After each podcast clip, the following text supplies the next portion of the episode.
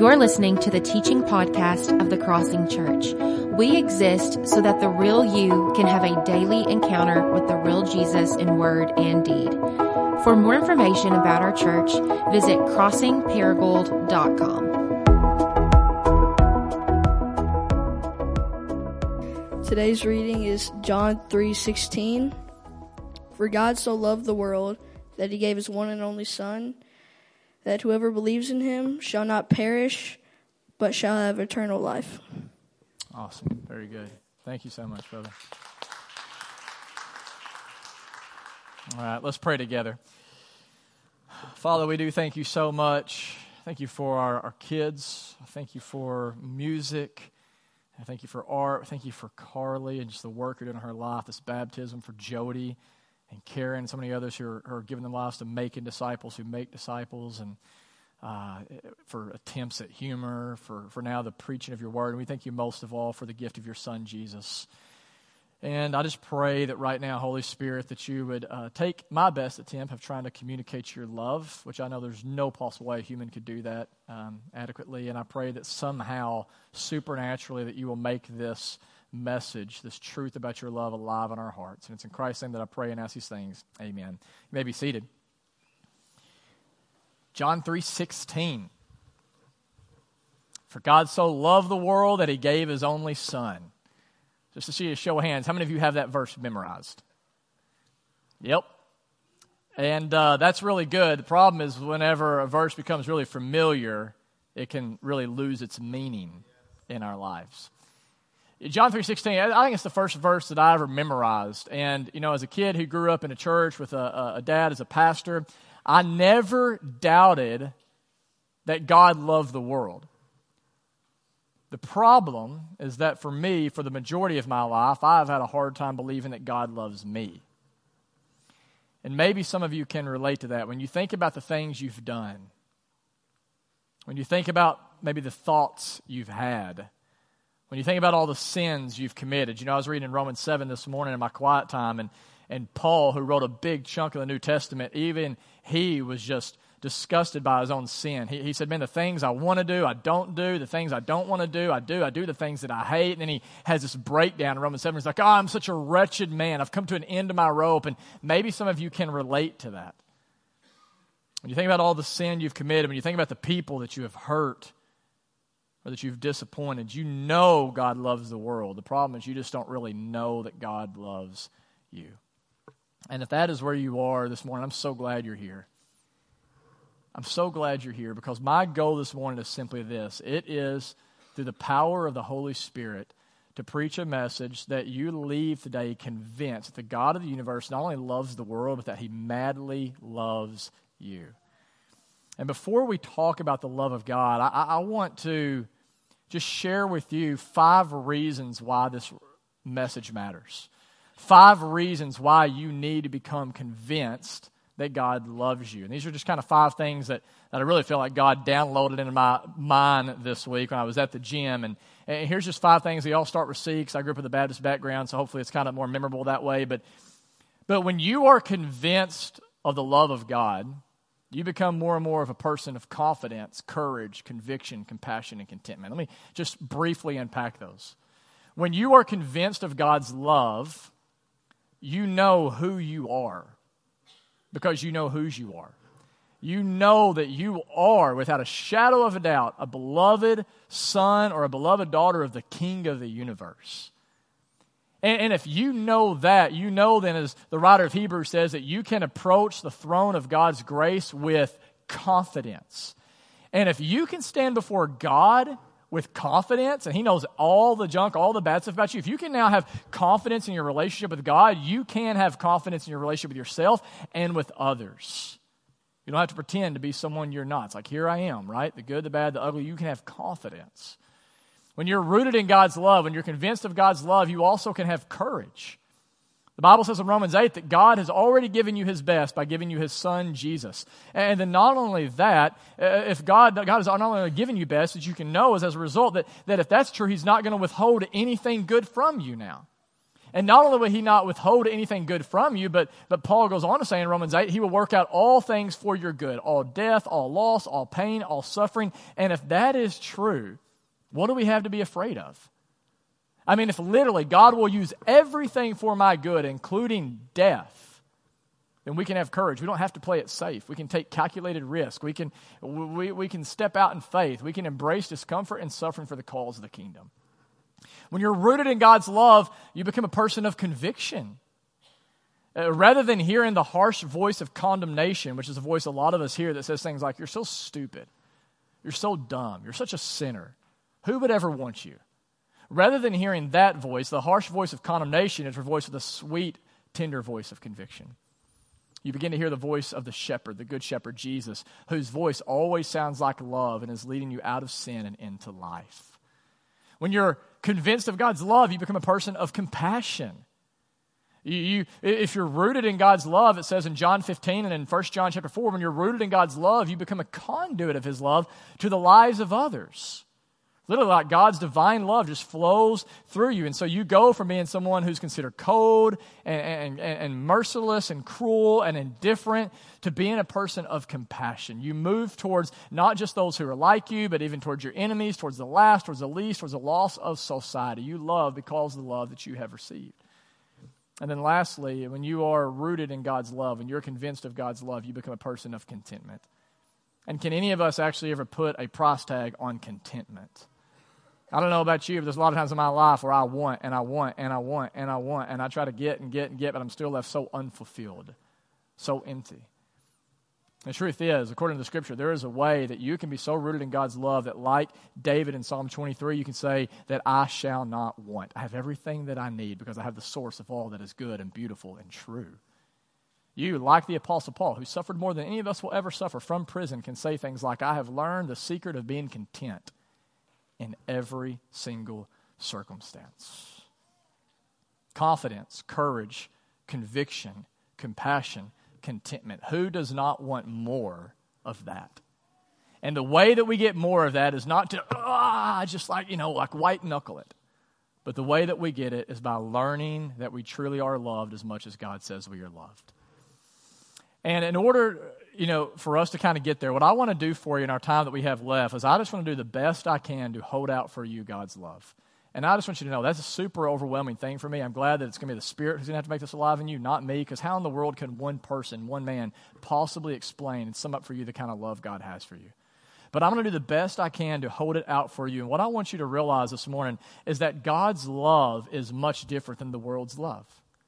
The way God loves us is much different than the way the world loves us. When you think about the world's love, the world's love is conditional.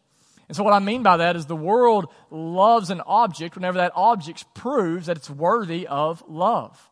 It's why we might say things like, I love my new van because it's so spacious or has uh, extra cup holders or a, a, DVD you know, player or whatever so the kids can watch this show and not fight on long trips. Or I love my baseball card collection because it's worth a lot of money. Or I love my new outfit because it pulls out all of my best features.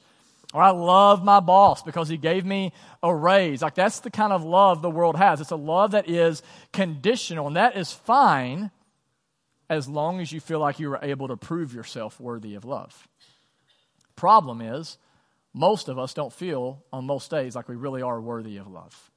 We don't feel like we measure up. We don't always hit the target. We don't always live up to that expectation. Like we fumble, we fail, we fall in one area or another on almost a regular basis, or at least I know that's true of me. And so that is why it is so important this morning. You know that God's love is not like the world's love. The world's love is conditional, but according to the Bible, God's love is unconditional. Meaning that God doesn't love you whenever you prove that you're worthy, but rather He loves you, and that is what makes you worthy. God sets His love on you, and that as a result is what makes you valuable. You don't have to prove you're valuable, and then He love you. And kind of a, a, silly and simple, and yet I think also helpful way to think about this is think about your favorite childhood cuddle toy. I got this illustration from a pastor in Oklahoma, and it's always stuck with me. But uh, just to see a show of hands, how many of you uh, have had, whenever you were a kid, a favorite cuddle toy? Raise your hands. Be honest. I had people come to me after the service and was like, I actually did have one, but I didn't want to raise my hand. So raise them up again if you really had one. I'm not calling you up on stage. How many of you had one? Be honest. Okay. There's definitely more of you in here that have had a cuddle toy, but that's fine. Uh, Ten of you. Um, hopefully, the rest of you will get this illustration anyway. For those of you who had a cuddle toy, my guess is you named it. You probably gave it a name. And, and, and my guess is it probably wasn't perfect. It probably was flawed. It probably was, you know, scratched up or tore a little bit. It probably might have even, you know, uh, stunk a little bit. I don't know. Um, but here's the thing even though your cuddle toy was not perfect, even though it was flawed, what did you do? You still loved it. You still cherished it. You still spent time with it. Now, here's a picture of a cuddle toy I had whenever I was a kid. This is Chickadee. Um, that's me, by the way. Little old me. I think I'm five, maybe six, my mom said. And you can't see it, but I'm holding my first tooth that I ever lost. Uh, true story. I lost my first tooth by tying a string to one end and the other end to a doorknob, and I kicked the door open. And uh, saw it in the Three Stooges. Thought it was a brilliant idea. And it worked. It, it, I literally didn't feel a thing. Um, but there I am with Chickadee. Here's the thing about Chickadee like, there's nothing valuable about this stuffed animal. He didn't cost a lot of money, he wasn't a collector's item. Um, if we would have tried to sell him at a garage sale, I'm sure like nobody would have wanted him. But here's the thing after all these years, I'm almost a 40 year old man, and I still have Chickadee. Yeah. Um, and you really can't see it from where you are, but Chickadee is an absolute mess. Um, he he actually had something on him in the first service. I wasn't sure what it was, and it was disgusting. We pulled it off, and I threw it down here somewhere. But um, uh, I mean, he he is he's got holes in him. My son Moses said, "Dad, does he have holes in him because when you got him for Christmas, you tried to open the box up with a knife?" And I was like, "No, son, that's not how it works." Um, and so, um, anyways, he's stitched up. His nose is falling off. His beak is bad. This is all frayed. I mean, I mean, he literally, I mean, Chickadee is a wreck. And here's what I want you to realize Chickadee is not valuable because of anything he's done. Chickadee is not valuable because the way that he looks, but he's valuable because I chose him. He's valuable because I set my love on him. And I know that that is kind of a silly, simple little example, but guys, that is just a glimpse. That is a picture of God's unconditional love for you. The scripture says in Isaiah 64 6 that our righteousness, even our best days, are as filthy rags. We're not that impressive. Maybe to one another, compared to one another, we are, but to a holy God, we're not that impressive. We are born with a sin nature. We have been contaminated. We are stained. We have been wounded. Our lives, even now, don't exactly look the way we want them to look. And here's what I want you to still realize listen, no matter who you are or what you've done, even if you are not loved by anyone else, you are loved by God. And, because Jesus knows that when I said that, most of you will say, like, yeah, yeah, yeah, I know that, but you don't really know that. He gives us three parables from Luke 15 that I think illustrate this beautifully. Three parables, and if you turn with me, I'd invite you to go ahead and turn there to Luke 15. Three parables that highlight the unconditional, uncalculated, irrational love of God. I heard uh, uh, uh, Bishop Robert Barron talk about these parables in Luke 15. He says that no other place in Scripture, no other parables uh, better highlight what he called the crazy love of God. We're going to see it, the crazy love of God. But in Luke 15, starting in verse 4, we see Jesus, he's telling this first parable, the parable of the lost sheep, and he says basically, hey, what, what man among you, if you had 100 sheep and you lost one of them, would not leave the other 99 in the open pasture and go after the one that is lost until he finds it? Well, the answer to that question is nobody would do that. Nobody in their right mind would do that. That is so illogical and irresponsible. I mean, if you were paid to be a shepherd, why would you ever leave 99 sheep in this open field, completely vulnerable to attack, to go after some stupid, idiotic, lost sheep that has wandered off? Like, like you would never do that. This is the kind of behavior, by the way, if you were a shepherd, that would have got you fired by your supervisor. So no one would do this. No one, Jesus says, except for God. Because according to Jesus, as he goes on to say in this parable, God is the kind of shepherd who is willing to leave the 99 who seem like they have it all together to go after this one little lost, pitiful, vulnerable sheep. And then in verse 5, look what he says. And when he finds it, Jesus says he joyfully puts it on his shoulders. Get that image of, of, of Jesus joyfully putting you on his shoulders? And then he goes home. That's with you. And then he calls his friends and neighbors together and says, Rejoice with me, for I have found my lost sheep. According to Jesus, not Jared, God is like this foolish shepherd. He does not love in a calculated way. His love is reckless and it is risky. It is a love that throws caution to the wind for the purpose of seeking and saving this one lost sheep. And if that's not crazy enough, it gets even crazier. Look in verse 8. He says, Suppose a woman has 10 silver coins and she loses one. Doesn't she light a lamp and sweep the house and search carefully until she finds it? And when she finds it, she calls her friends and neighbors together and says, Rejoice with me, for I found my lost coin. In the same way, I'll tell you, there is rejoicing in the presence of angels of God over one sinner who repents. To put this parable in modern terms, imagine I called you this afternoon and I'm like, I want to invite you to my party. And you're like, oh, that's great, man. Is it a birthday party, like graduation party? And what's going on? It's like, no, I lost my penny. And you'd be like, and? And after looking for it all day and turning my house upside down, I found it. So come over and let's celebrate. Well, if we had that kind of conversation, you would think I lost my mind.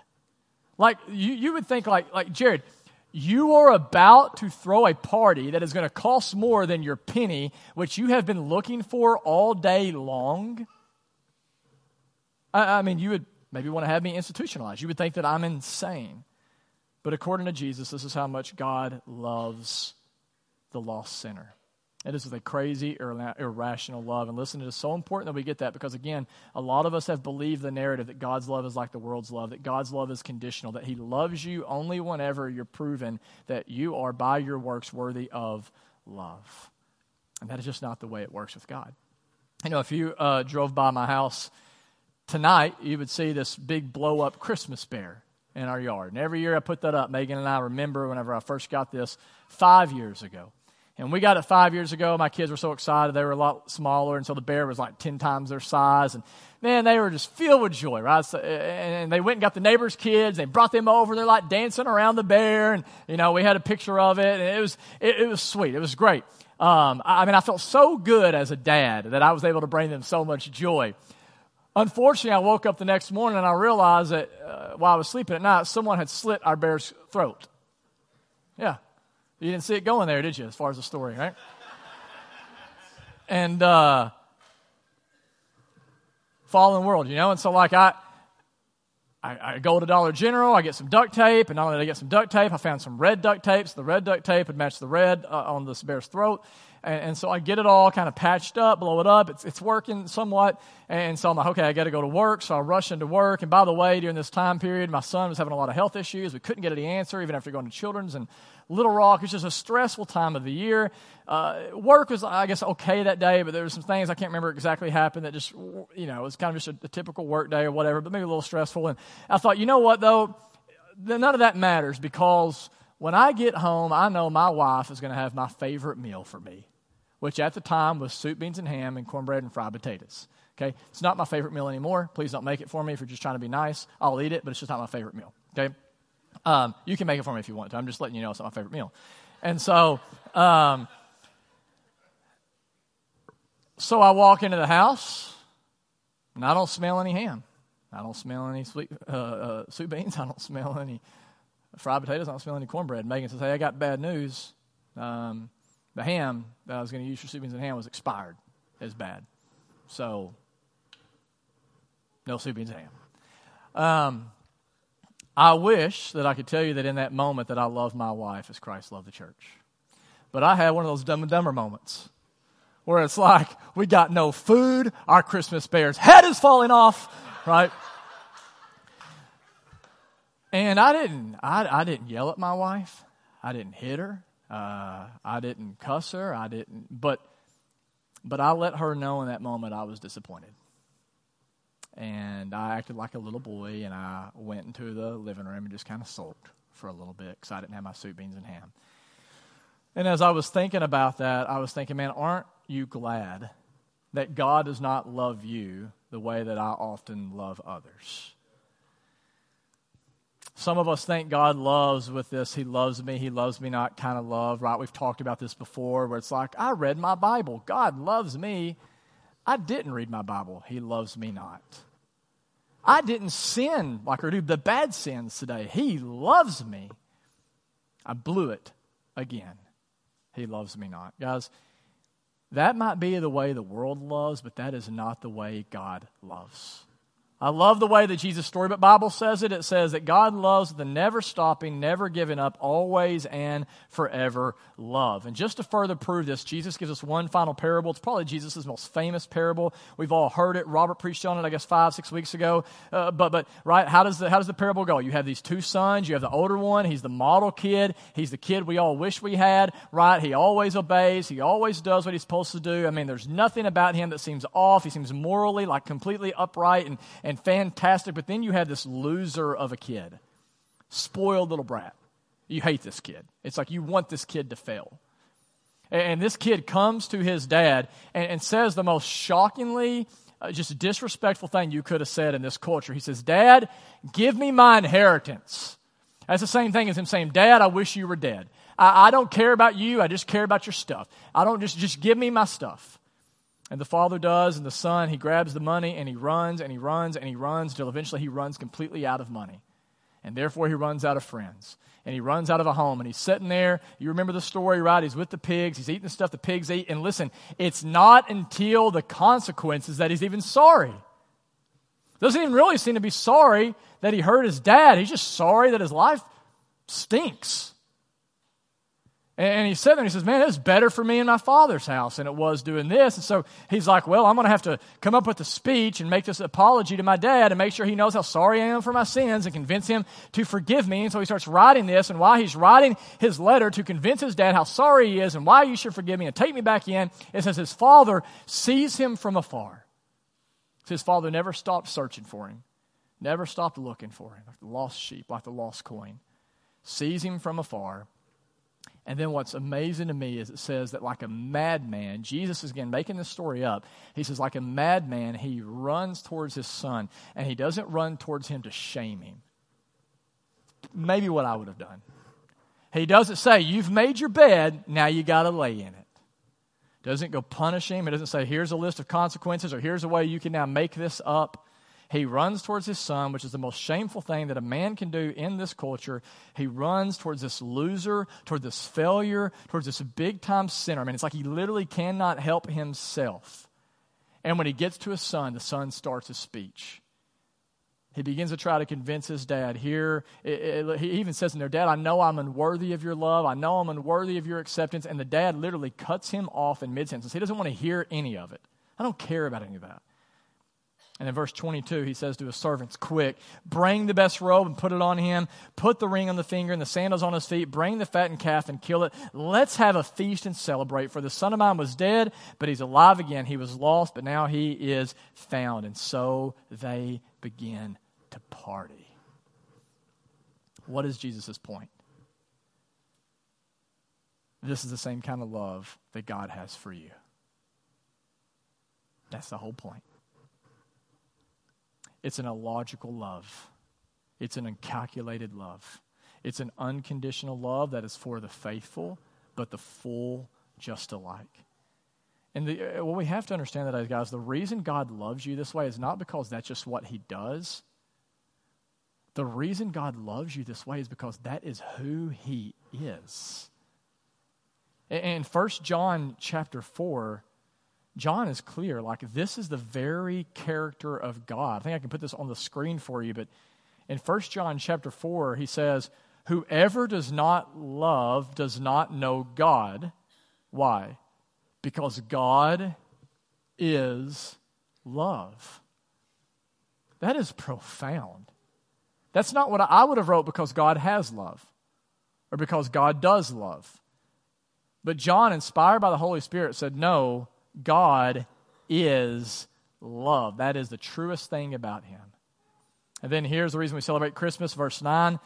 This is how God showed his love among us. This is it right here. He sent his one and only Son into the world that we might live through him. This is love, not that he loved us, but that we, or that he, not that we loved God, but that he loved us and sent his Son as an atoning sacrifice for our sins. For our sins.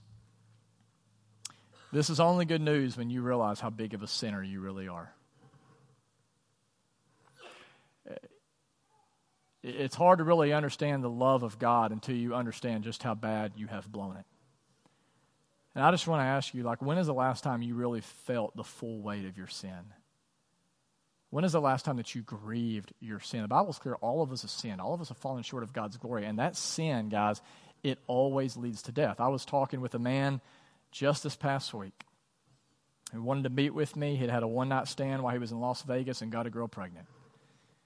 And while he was talking, what am I going to do? What am I going to do? We get a text message from the girl that says, I just had an abortion. Maybe an extreme example, but guys, that's the consequences of sin. Sin leads to death. Maybe not in the moment.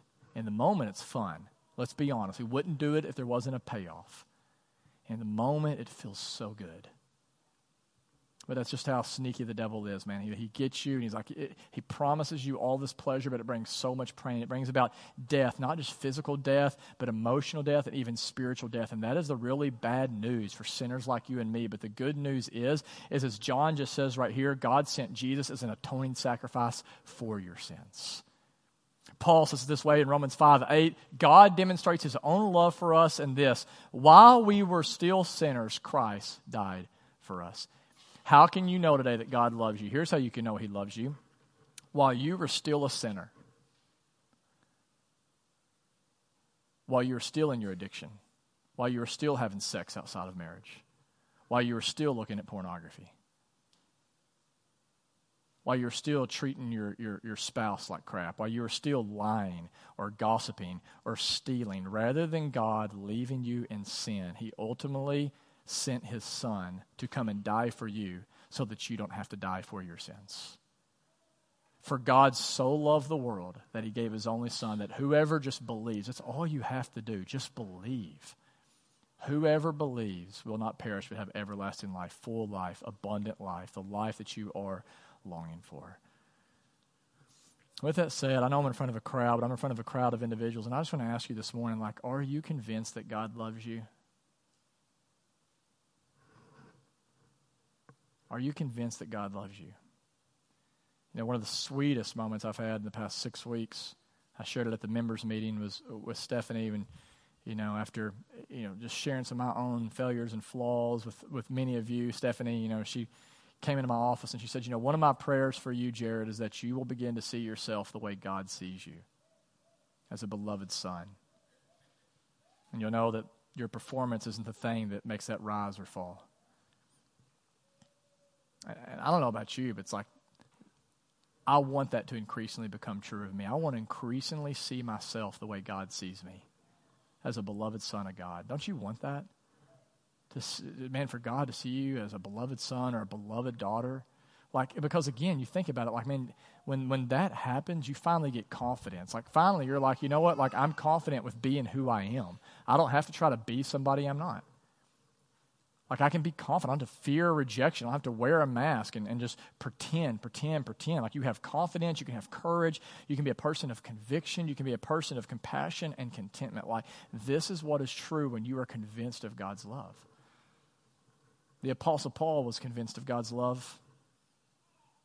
Even from prison, he wrote this. For I am convinced, Romans 8, 38 39, I am convinced that neither death nor life, neither angels nor demons, neither the present nor the future, nor any powers, neither height nor depth, nor anything else in all of creation will ever be able to separate us from the love of God that is in Christ Jesus our Lord. Couple weeks ago, I was sitting in a field watching the sunrise, which might sound really weird to some of you, might sound really spiritual to others of you. I don't do it often if that makes you feel any better. But I was sitting in a, in a field watching the sunrise, And I just really felt God speak to me because, like I said, I've, I've struggled at times to be convinced of God's love. And I'm watching the sun rise, and I know the sun's coming up because I can see these little beams, but in front of the sun are these clouds. And what God said to me is, is even though you can't see the sun shining on you, even though you can't feel it, the sun shining on you, the sun is still shining. The clouds don't change that. And he said to me, and I think to you too, is look, you may not feel God's love shining on you. You may not see it at times shining on you, but it is 100% actively right now in this moment shining on you.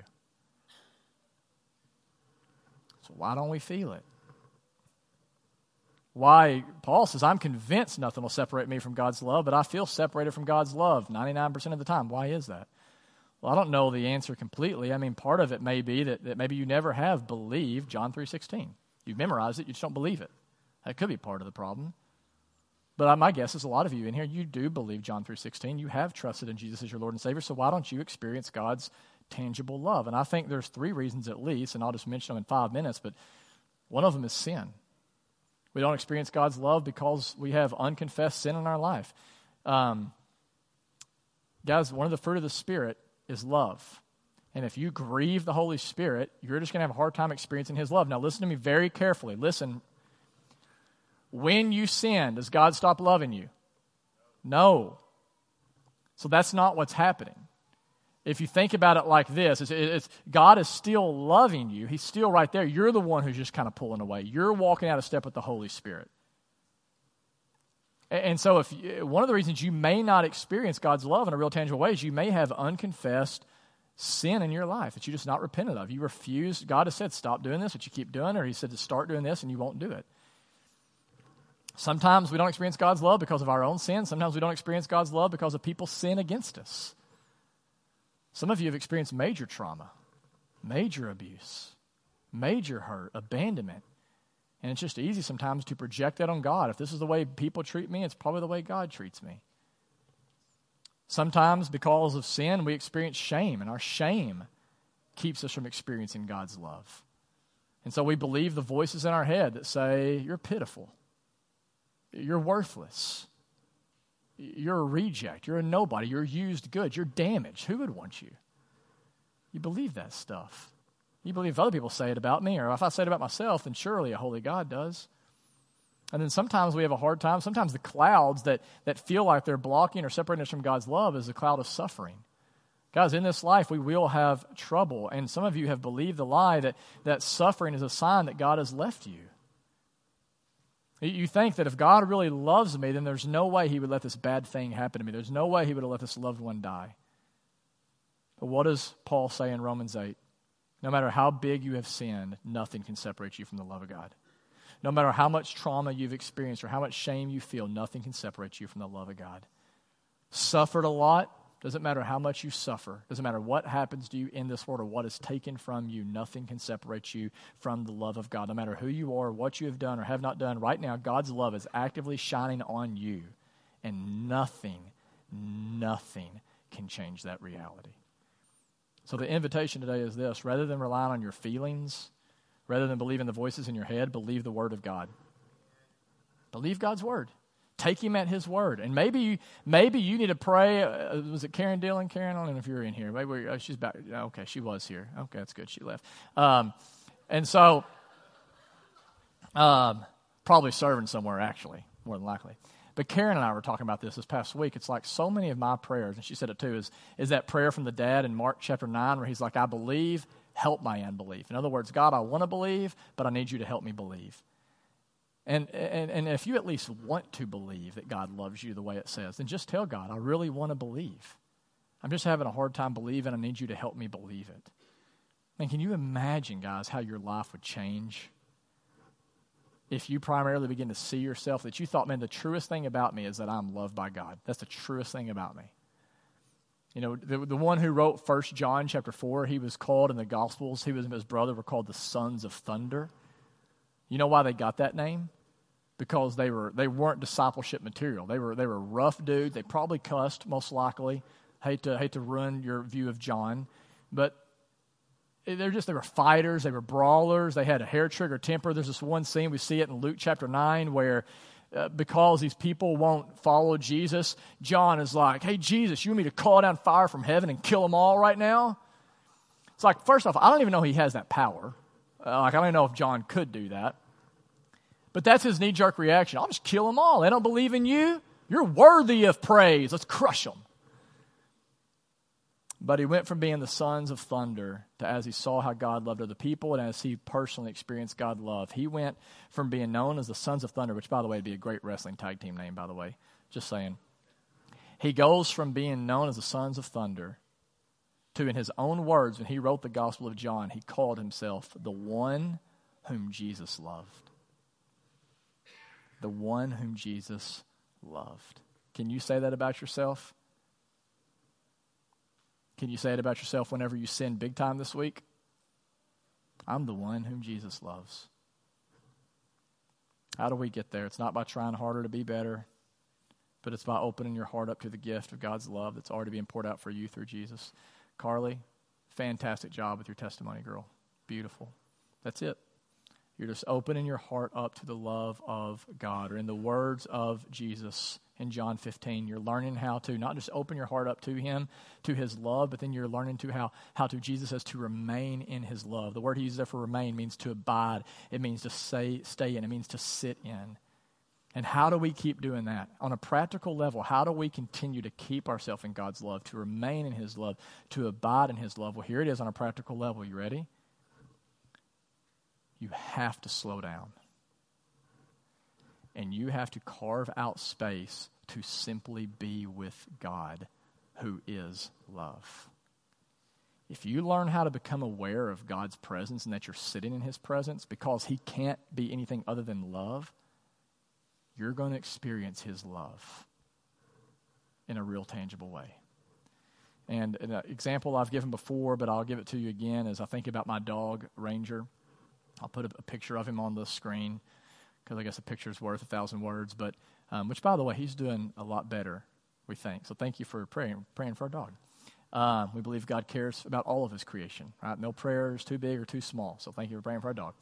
Um, but this is Ranger, and, and the thing about Ranger I love about him is you don't have to have a leash with Ranger. He just he's so loyal. He just walks with us. Anywhere we go, he'll stay with us.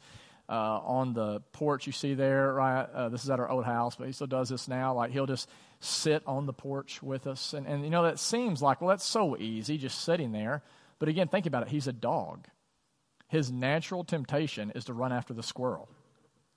His natural temptation is to go play with the kids who are coming by, they're just the strangers, or, or, or, you know, to get distracted by the cars or the noises. But in, amidst all the distractions, rather than running after all these things, he stays right there. And as he stays right there in my presence with me, I pat his head, I scratch under his chin, I rub his belly, and in doing so, he gets to tangibly experience my love. Guys, it's the same thing with God. I understand reading scripture is not easy. I understand spending time in prayer, silence and solitude is not easy.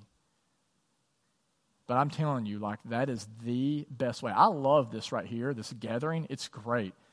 But I wouldn't trade this for my quiet time with God for nothing. Nothing.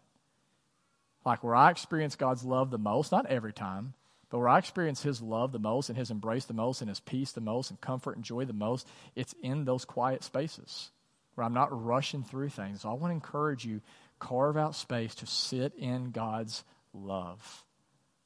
Use the means of grace, scripture and prayer and meditation and silence and solitude, and allow His love to transform you from the inside out.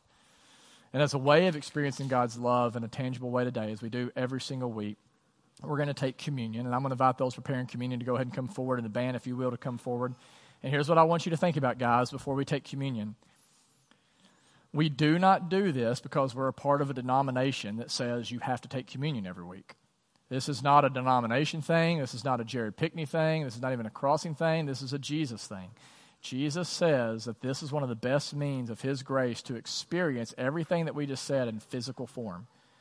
And so I want to encourage you as you come today and you partake of communion, remember that Jesus came to atone for your sins. Remember that he lived a perfect sinless life you couldn't live. And remember that he shed his blood for the forgiveness of his sins so that right now, where you sit, because of Jesus' work, not your work, but because of Jesus' work, you are the one whom Jesus loves. And as you take communion today, and the bread is tore off, which represents the perfect life of Jesus, and it's dipped in the juice, which represents his blood. I want you, as you take that, to say, I am the one whom Jesus loves.